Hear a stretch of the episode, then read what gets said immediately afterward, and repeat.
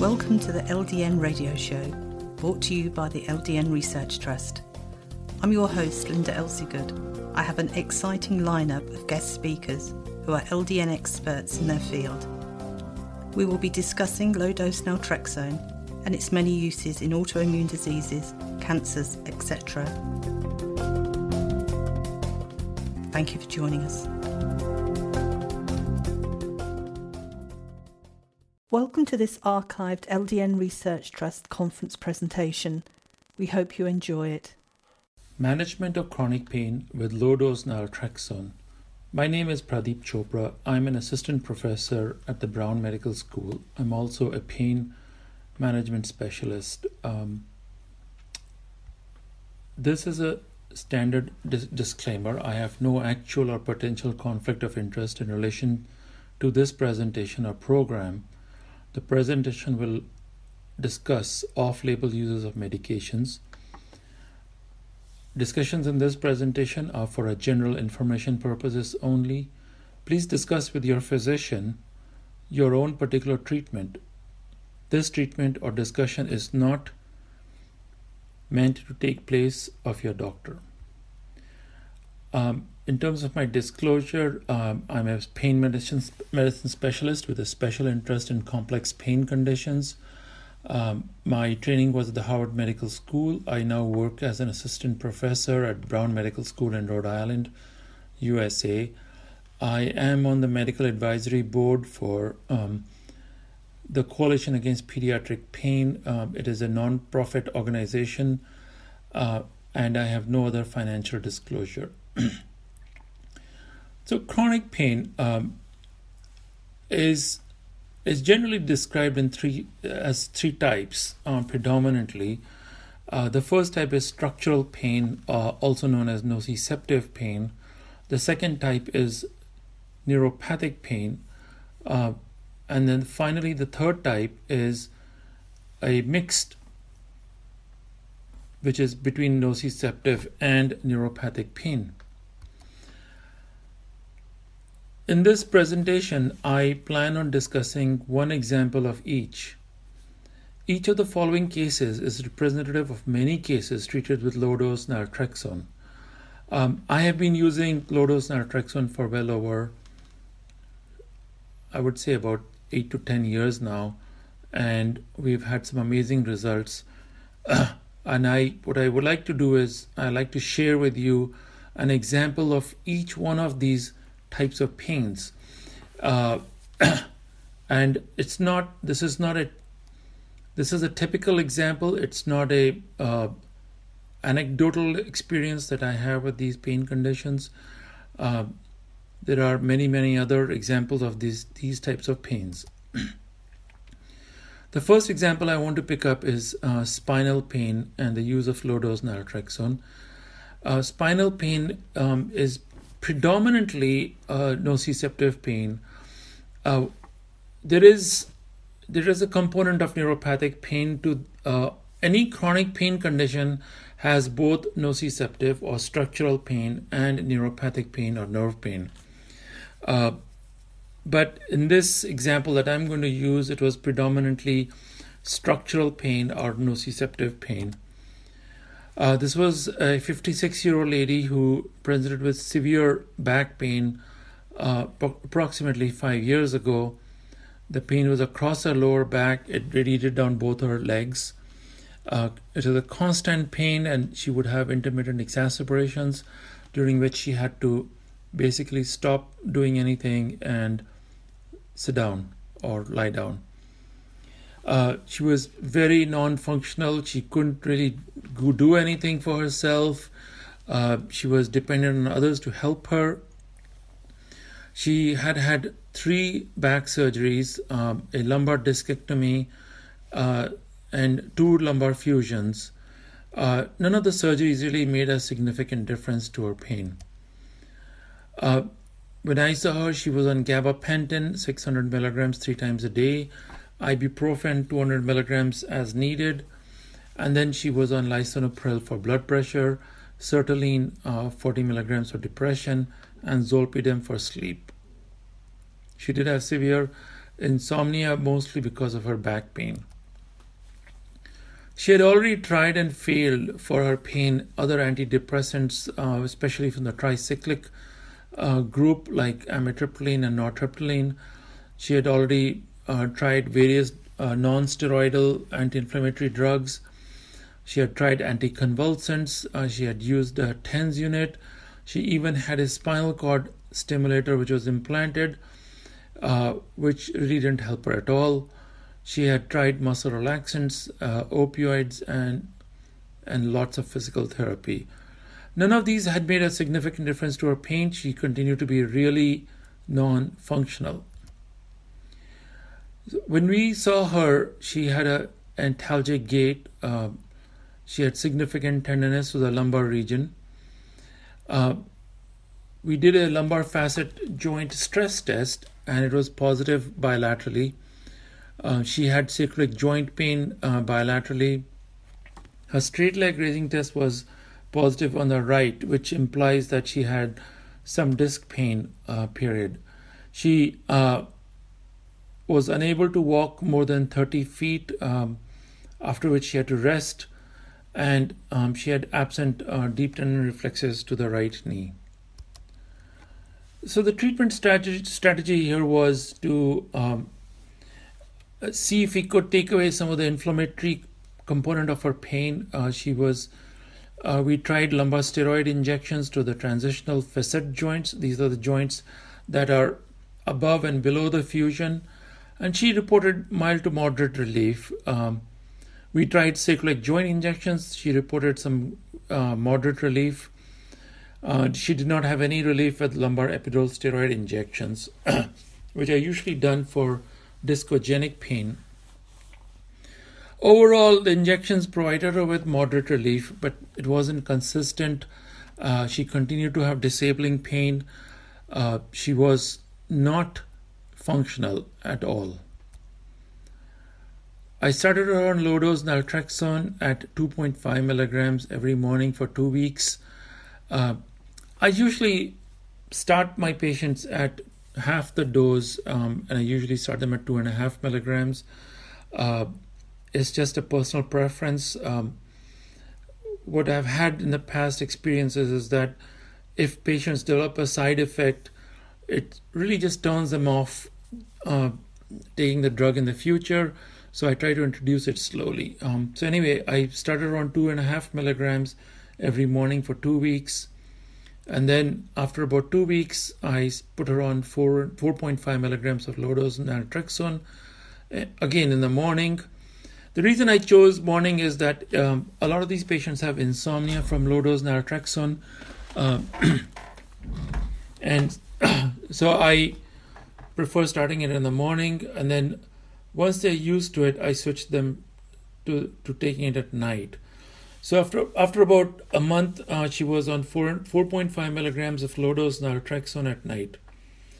In four weeks, she was able to walk hundred feet, um, which is about three times what she was walking before. Uh, when she had first come to me, she was walking about thirty feet. Um, she was not as tired and she also had greatly improved cognitive functioning, um, mostly because the pain wasn't as severe. After about two months, she was able to uh, do her own grocery shopping, um, which was about a process that took about one hour. She was able to cook. Uh, she didn't really need any more injections, so we held off on that and by six months uh, she was doing significantly well. She was volunteering at her church uh, sunday school. Uh, she was looking for a job. Um, uh, again she was she still had baseline pain but she didn't have as many flare-ups. She had more good days than bad days. She um, in terms of her side effects she had uh, headaches uh, initially which responded well to acetaminophen. But after approximately two weeks of taking low dose naltrexone, the headaches uh, resolved.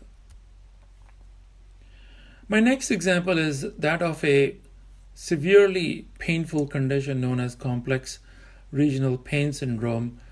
Uh, it's predominantly a neuropathic pain condition. It is it involves nerves. Uh, again, like I explained to you, all chronic pain conditions have both neuropathic pain as well as uh, nociceptive pain. Uh, but this, in this case, this is predominantly a neuropathic pain condition with some joint pain and muscle pain also. Uh, just to give you an idea what complex regional pain syndrome or CRPS is known as, um, it's it is definitely a nerve pain condition. It usually starts after a trauma. it can start after a simple needle stick injection or a sprain or after a surgery. Um, it is the most painful condition known to mankind. Uh, according to the McGill pain um, scale, this CRPS is rated as pain that is worse than amputation or labor pain. Uh, unfortunately, it is fairly common in the United States. There are about 20,000 new cases every year. Uh, the sad part is that there are really no great drugs that work on it. Uh, it's a it's a severely neuropathic pain condition, and there are really not many drugs that work on it. It affects both adults and children.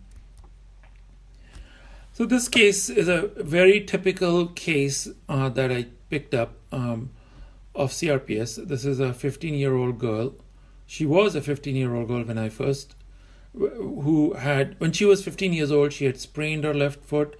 She was running in school. She injured her left foot. Nothing major. She continued to have severe pain to the left foot despite um, all sorts of treatments. Um, she had all sorts of testing done MRIs, EMGs, X rays, uh, they were all normal. Uh, she was diagnosed tentatively to have um, ligament strain, sprain, and her foot was placed placed in a cast. Uh, unfortunately, the pain continued to worsen despite the cast. Now, that is a classical symptom of CRPS. Um, when the when the limb is immobilized, they continue to have uh, severe pain. She, uh, the cast was removed, and she was noted to have classical symptoms of CRPS, which include uh, swelling, pain to touch, uh, which is known as allodynia. She had a temperature uh, difference between her left foot and her right foot. Um, she had color difference. Her left foot was dark, uh, darker in color. It was bluish uh, in color as compared to the right. Um, she underwent physical therapy she had spinal injections, she had medications, uh, all with uh, no change. In fact, she started to develop a similar um, pain in the right lower extremity also. Um, because she wasn't responding to treatments, um, the hospital figured thought it would be a psychiatric condition. She was diagnosed with conversion disorder uh, her mother, who took her from took her to various uh, doctors for her treatment, um, was accused by the hospital of child neglect uh, because she sought treatment with other doctors. Uh, child protection services were involved, and um, that ended all treatment for her. and her condition continued to worsen, and now uh, she was in a wheelchair because of uh, CRPS to both her legs. When I saw her, she was um, 18 years old. Uh, she had had this pain for about three years now.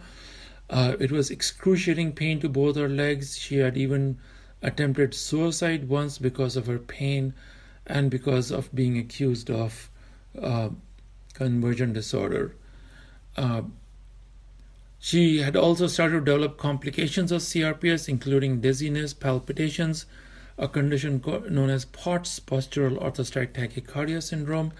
She uh, had significant atrophy of both her uh, legs. Um, she had dystonia to the left ankle. Uh, because of the severity of the case, uh, she was started on low dose intravenous ketamine infusions and LDN. Um, she started to have a significant response to the low dose intravenous ketamine infusions. Uh, and over the over the next three months, the infusions were stopped. Uh, they were actually uh, the, the the interval between the infusions was increased um, uh, over time, and by about three months, it was stopped. She continued to um, she continued on low dose naltrexone with significant improvement in pain and function. By six months, um, her pain was uh, quite well controlled, enough that she could start uh, some low level physical therapy uh, because she, of the severe atrophy she had to both her legs. She progressed slowly, um, and the physical therapy was increased as uh, she tolerated it. Um, after a year, she was able to walk on her own. Uh, she was able to donate her wheelchair to charity.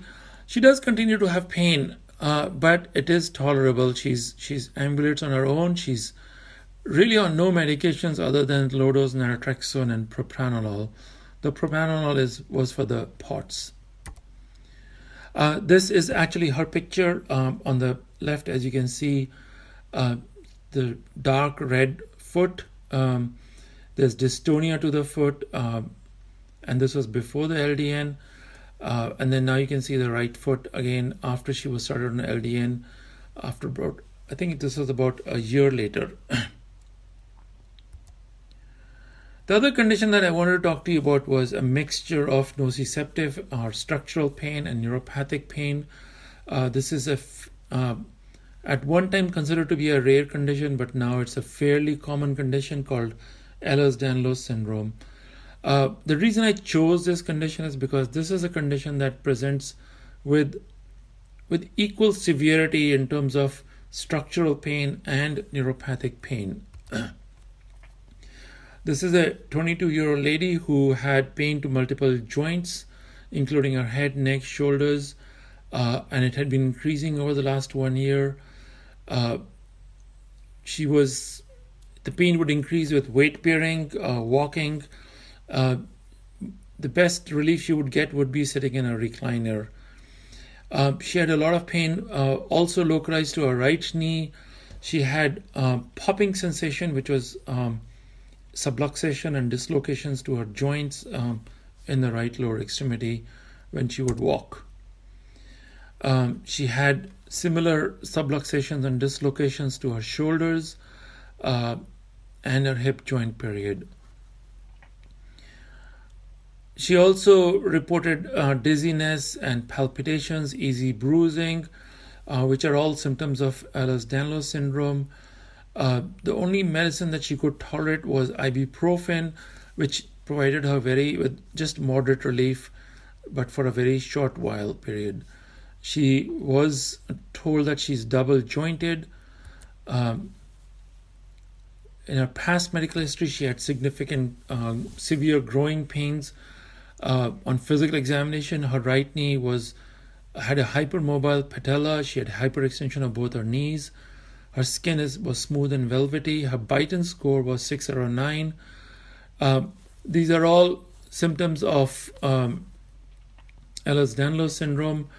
Uh, a Beighton score of 609 is considered significant for um, EDS. Uh, she h- had small scars which were paper thin and atrophic. Um, an MRI of her joints was uh, normal. Uh, these patients usually don't have anything on the MRI because it's predominantly a condition of subluxation and dislocations. So in static pictures, they really don't demonstrate any uh, any difference. So, in summary, this is a young woman with diffuse body pain to her muscles, joints, uh, with a connective tissue disorder that was both nociceptive and neuropathic in nature. She had tried and failed all sorts of treatments. So, when I saw her, I started her on proprioception exercises. These are exercises that are used to develop uh, joint position sense. She was started on muscle strengthening exercises. Uh, uh, these are so the exercises were meant to strengthen her muscles. I started her on low dose naltrexone at 4.5 milligrams, and I did bracing for her right knee joint, which was severely hyperextended. Approximately two weeks later, she was able to uh, stand. She was able to walk up to a block. Um, she did continue. There was no difference to her pain in the upper and lower back. uh, but she was able to weight bear somewhat and she was able to walk. Um, for, in about four weeks, she was able to walk up a flight of stairs without stopping. She could be on a treadmill for 30 minutes at low resistance. And in three months, she had significantly decrease, decrease in pain, and she was no longer taking um, any of her medications for pain. Approximately a year later, um, she slipped on ice and fell. She fractured her left fibula. She underwent an open reduction and internal fixation. Uh, for the surgery, her low dose naltrexone was stopped.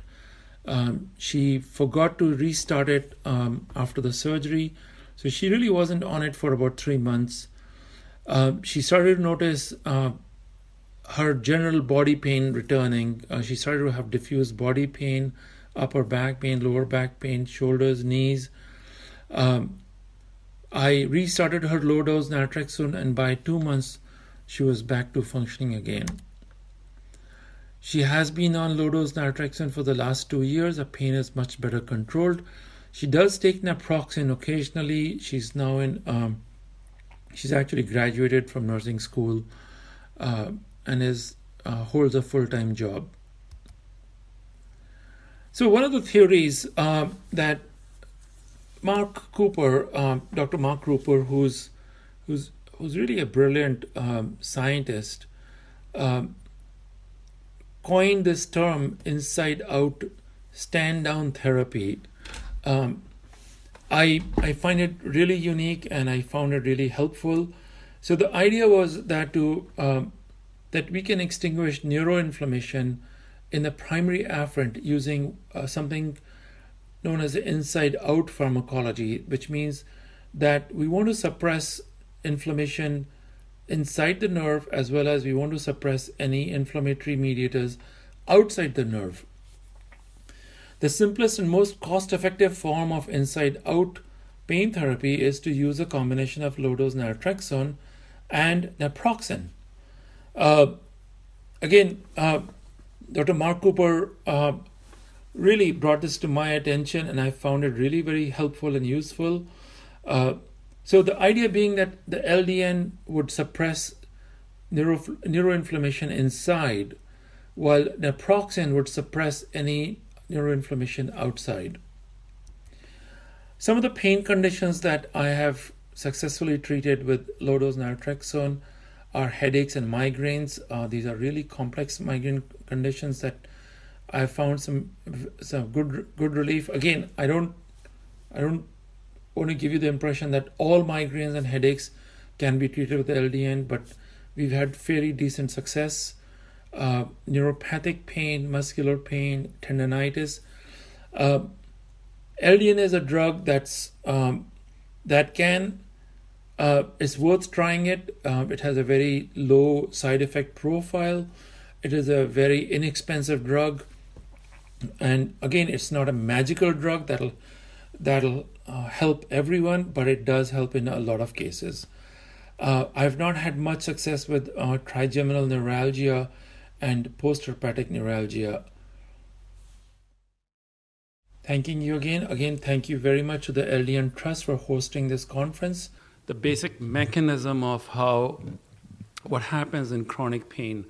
Uh, just to recap, and those who weren't here, uh, we talked about peripheral sensitization, where the nerves in the peripheries get sensitized by this chemical soup. Uh, and then there's this barrage of pain signals that go to the central nervous system, the spinal cord, and the brain.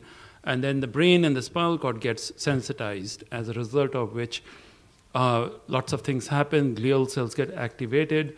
Uh, there's inflammation of the nerves, and we have what is called chronic pain. Uh, chronic pain, as I mentioned, is not a uh, not a good thing. It's not a protective reflex anymore. It's now considered a disease. Uh, today, I'm going to present to you three different kinds of pain patients that we saw. Uh, this is not just, they're not examples by themselves, they're not individual cases. They represent uh, lots of other patients, uh, each one of them, but I didn't want to go through dozens of them.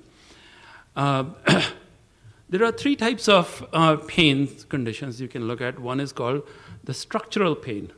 So if I break a bone, that's structural pain. Or if I cut my skin, or bruise it, or bang a hammer on my thumb, that's structural pain. I broke something, I have tissue damage, it's structural pain. Uh, if I have a nerve condition where my nerve is damaged, that's neuropathic pain. So peripheral neuropathy, diabetic neuropathy, complex regional pain syndrome, these are all pain conditions, uh, mostly neuropathic pain. Uh, and then you have, which is the most common type, which is a mixed uh, nociceptive as well as neuropathic pain, which is where you have both of them exist together structural pain as well as neuropathic pain.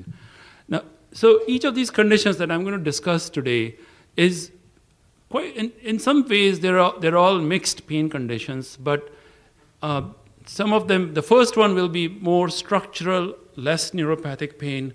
The second one is more neuropathic, less structural pain. And the third one is kind of equal. And then, of course, uh, the whole idea to the whole idea behind presenting these cases is to show the use of LDN in uh, treatment of chronic pain.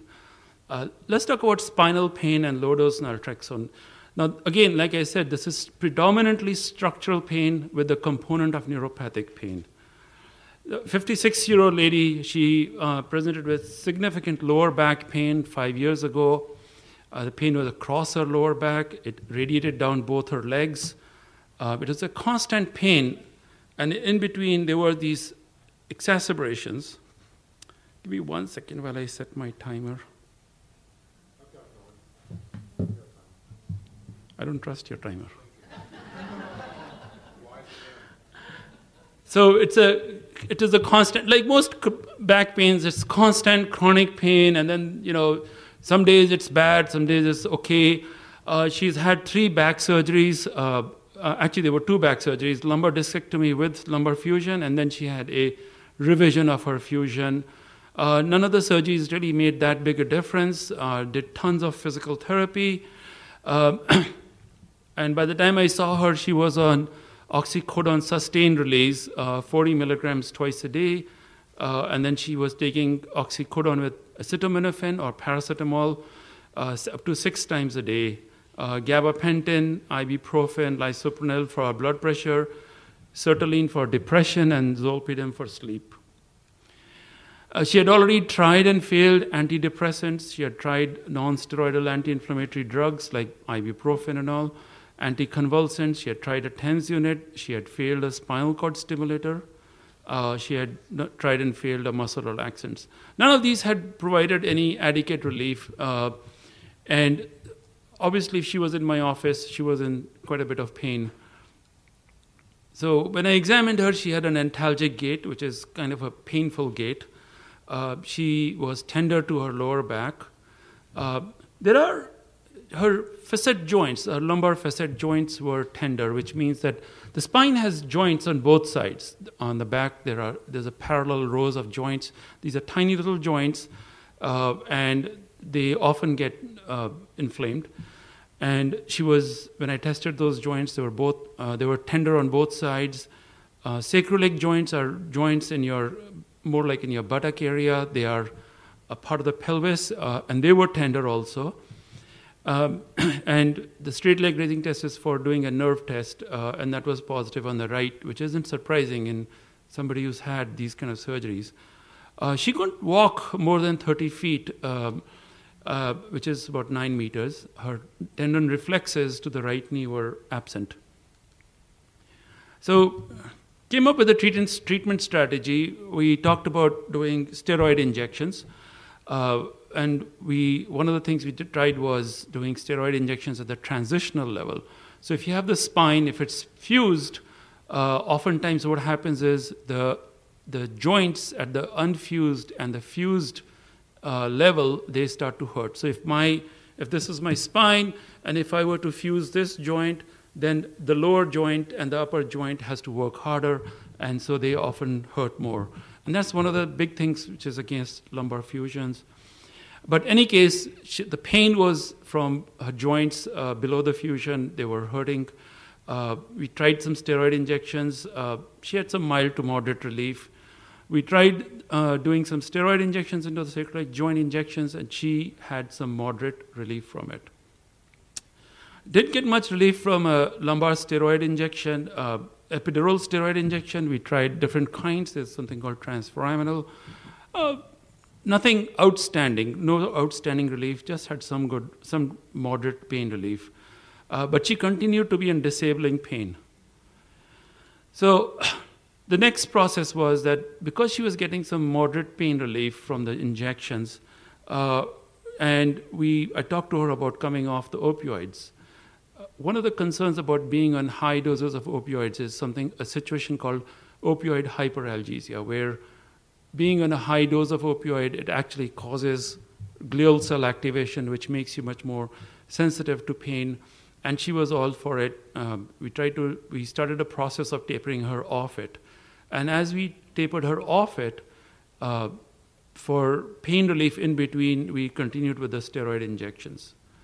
Uh, it was about three months before we could get her off the steroid, in, uh, the, the opioids, I'm sorry. We first tapered off the, uh, her off the long acting, the sustained relief opioids, and then the short acting. Uh, at, after which she reported, she did have some rough uh, days, after which she improved, uh, she reported significant improvement in her cognitive functioning. Uh, but the pain was pretty much the same, there was not much difference. And then some point, I started her on low dose naltrexone at two and a half milligrams every morning for two weeks. Uh, that's kind of my little thing I do. Uh, anyway, after two weeks, uh, went up to four and a half milligrams every morning, uh, and then eventually went to four and a half milligrams at night.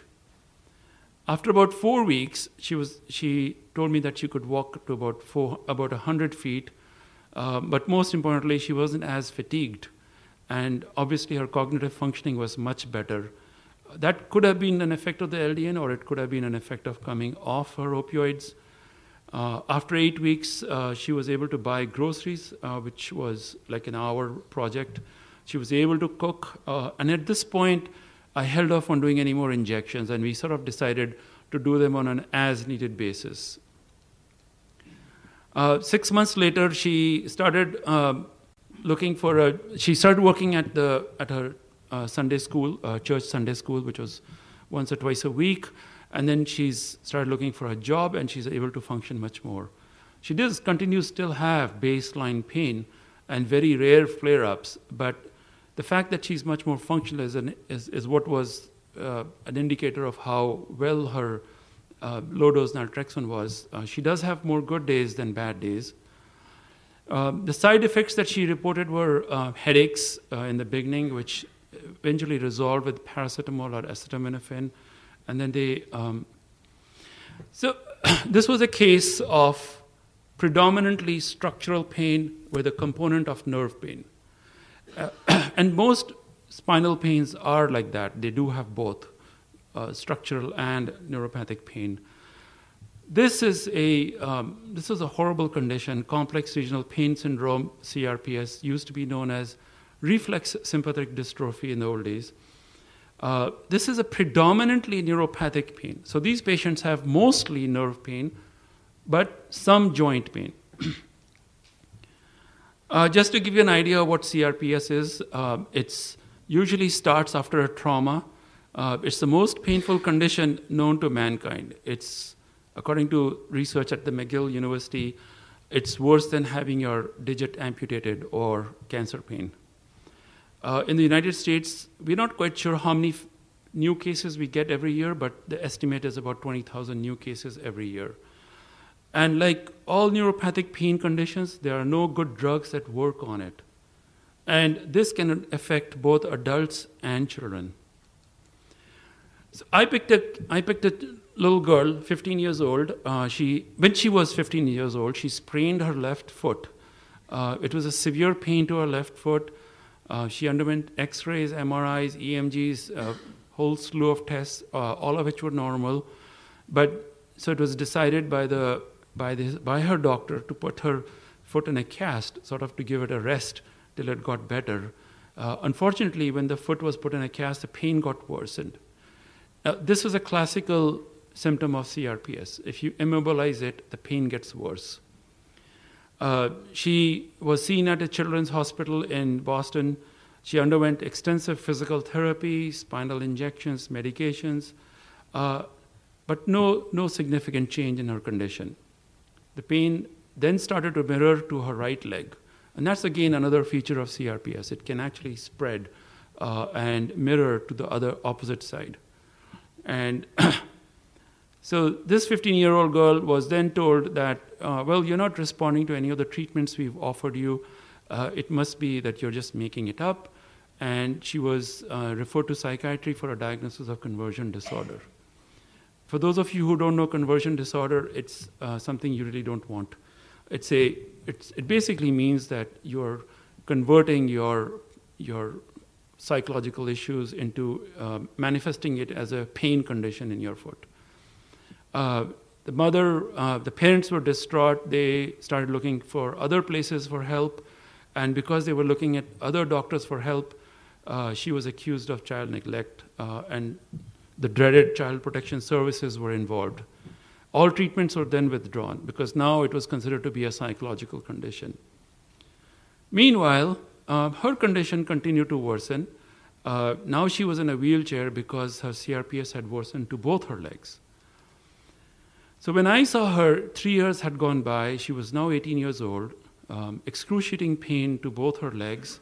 She had even tried to take her life once. Um, uh, and by now, she had also developed complications of CRPS, uh, one of which is uh, called POTS, postural orthostatic tachycardia syndrome, which is a presentation of dizziness and uh, heart beating faster or racing.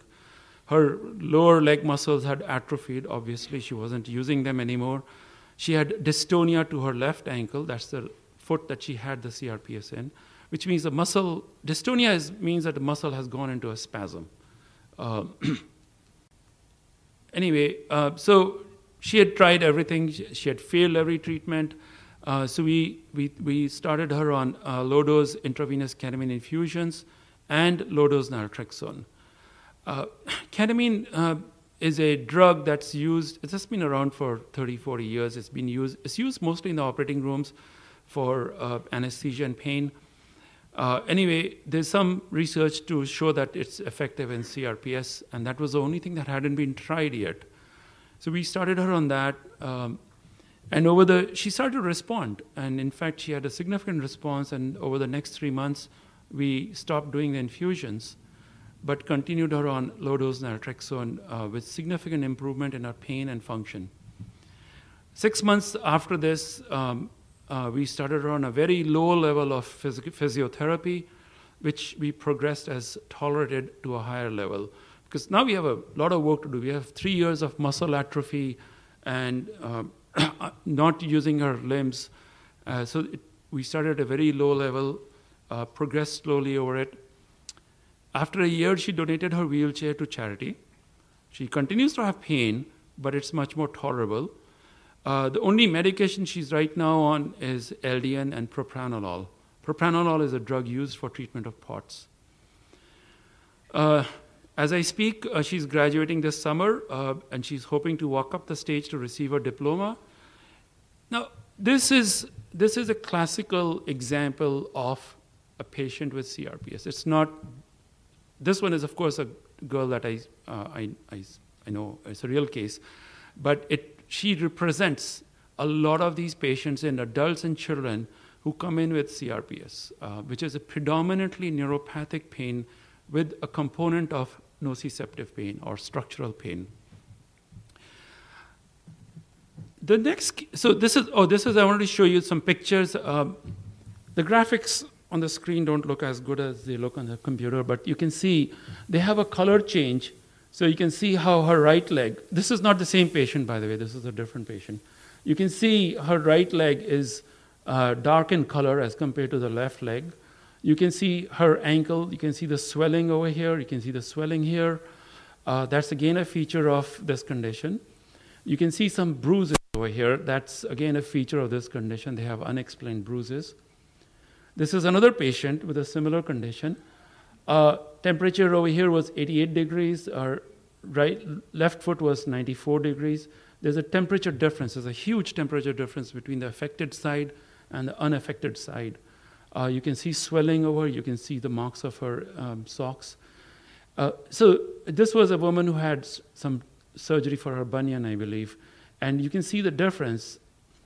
Now, obviously, when they labeled her as conversion disorder, I don't know how she could do this, uh, show a color change or a temperature change even. Uh, this is again not her, somebody else. Uh, this is this is to show you the dystonia. This is a classical example of a dystonia. Uh, you can see the see the red red foot, uh, and then this was um, I think about eight or nine months after being on LDN, uh, the same foot. There was no ketamine involved in this. So, my next condition, my next patient is a condition called Ehlers-Danlos syndrome. Uh, it's considered to be a rare condition, uh, but we're now realizing it's not as rare as we thought it to be. Uh, on an average, we now we estimate uh, very a very conservative estimate is about 10% incidence uh, in the United States. This is a classical example of both nociceptive pain and neuropathic pain. So these patients have both at a pretty high level structural pain as well as nerve pain. So you'll have to bear with me. The story is a little longer. Um, this is a 22 year old lady who came to me with pain to multiple areas of the body head, neck, shoulders, elbows, wrists, right knee, right buttock for many years, and had increased over the last one year. Uh, just to give you an idea what Ehlers-Danlos syndrome is, uh, it's these are patients who are born with this condition. Their joints are loose. Their connective tissue is very lax. Their joints are very hypermobile, uh, and so they can. They are they are the ones who can do. I don't know if you've seen that show, um, Circus Soleil. The people who squeeze through tubes and do all sorts of contortions. That's exactly what Ehlers-Danlos syndrome is about. Uh, so these people are have very hypermobile joints. Their joints are lax. They dislocate them. They sublux them all the time, uh, and that causes a slew of problems, a slew of medical problems that come over with that. Um, so anyway, she had had pain pretty much most of her life, but over the last one year it had become worse, uh, and over the last six months it was becoming unbearable. The pain would increase with weight bearing, walking. She got some relief with sitting down, uh, taking her weight off. It was most of her pain that she wanted was to was to look look at was her right knee, and she described a popping sensation to her right leg, a right knee, and her right leg would give out occasionally when walking. So when you on further question now because these people are born with this kind of pain, they don't realize that that's not normal. They don't realize that. And oftentimes we have to probe in a little deeper to find out what's going on. Uh, so, anyway, on further questioning, she said that she had similar popping sensation to her shoulders. Uh, she was dislocating her right shoulder, her hip. Uh, she reported pain to her upper back uh, and you know aches and pains to her different parts of the body. Uh, she did report uh, dizziness and palpitations. She had easy bruising. She was on a dr- uh, an opioid called hydrocodone uh, and was just providing her with very mild relief, uh, and ibuprofen, which provided a little bit more relief. Um, and she was always told that she was double jointed and she could do party tricks, like placing her feet behind her head. Anyway, um, so you know, when I went into, I delved a little deeper. Her past medical history was significant for severe growing pains, and that's that's very relevant in in Ehlers-Danlos syndrome. Uh, they have very severe growing pains. That these pains are usually in the legs. Um, her, on you know, on examination, I examined her right knee. There was her kneecap was very hypermobile, and there was hyperextension of both her knees. Her skin was smooth and velvety, which is again another feature of this condition. Now you can score this condition, and there's a Beighton scoring system, which where nine is the maximum, and she rated about six. That doesn't mean how severe it was, but it's just that it was positive. Uh, she had hypermobile ankles, she had flat feet, um, she had scars that were paper thin and atrophic. These are all signs of Ehlers-Danlos syndrome, and obviously her MRIs were all normal. There was nothing in an MRI. So she had tried and failed every medicine known to mankind. uh, even some not known to mankind. In summary, uh, this is a young lady with diffuse body pain, mostly muscles and joints, both with, with a connective tissue disorder that is both nociceptive and neuropathic. Um, so she had both structural pain and nerve pain. This is to give you an example of what it looks like. Uh, it's part of the scoring system, actually, and you can see uh, they can touch, the, touch their thumb to their forearm, uh, which is hypermobility of the, of the wrist joint there. Uh, they classically, kids will like to sit in that what's called the classical W position. Uh, again, this is their lax, they have, they have very uh, lax uh, knee joints, uh, ankle joints. Uh, this is, you can see a hyperextension of the elbow joint. you can see hyperextension of the knee joints. See how the knee is bowing backwards. so anyway, uh, so after a clinical, di- it's a clinical diagnosis. Diagnosing Ehlers-Danlos syndrome is a clinical diagnosis. So after diagnosing her with Ehlers-Danlos syndrome, uh, we started her on something called proprioception exercises. These are exercises done for getting their joint sense back. We, we all have what is called joint position sense, which a brain knows exactly where our joints are at any given time. Uh, these people lose that, and so we started. her. There are very gentle exercises uh, started on some muscle strengthening exercises. Again, trying not to trying to avoid um, damaging her joints. Uh, started her on low dose naltrexone, and for the right knee joint, I, I started using a brace. Two weeks later, she was able to walk a block, which is about 50 feet or 15 meters. Uh, she still continued to have pain in her upper and lower back. Four weeks after starting low dose naltrexone, she was able to walk up a flight of stairs without stopping. Up till now, she used to walk one step and then another step and then another step. Uh, she could use a treadmill for 30 minutes at low resistance, uh, which is kind of surprising because she didn't realize it that she could do that. And then she was on the treadmill and she didn't even look at the time and she realized it was 30 minutes had gone by. Uh, by 12 weeks of low dose naltrexone, she had a significant decrease in her pain. Uh, she was no longer taking any of her any other medications at this time. 14 months later, a year and a, about a year later, she slipped on ice and fell. You remember I said they have poor joint sense? So they fall a lot. And so, anyway, she slipped on ice and fell. She fractured her left fibula. Fibula is a, is a bone in the leg below the knee on the, on the side. Um, she underwent surgery for it. They did an open reduction, internal fixation. And obviously, for the surgery, they, her LDN was stopped.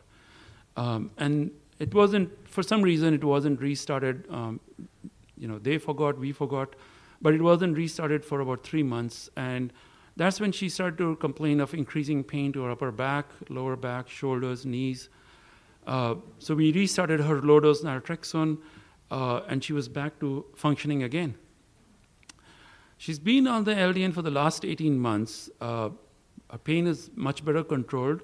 She still has pain. It's not. I don't want to. Sh- I don't want to give you the impression that low dose naltrexone is a miracle drug that makes your pain go away, but it does decrease your pain enough. It does get your functioning back. She does take naproxen uh, occasionally. Uh, she's now planning in, on going into nursing school for her career. Any questions or comments you may have, please email me linda, L I N D A, at ldnrt.org. I look forward to hearing from you. Thank you for joining us today. We really appreciated your company. Until next time, stay safe and keep well.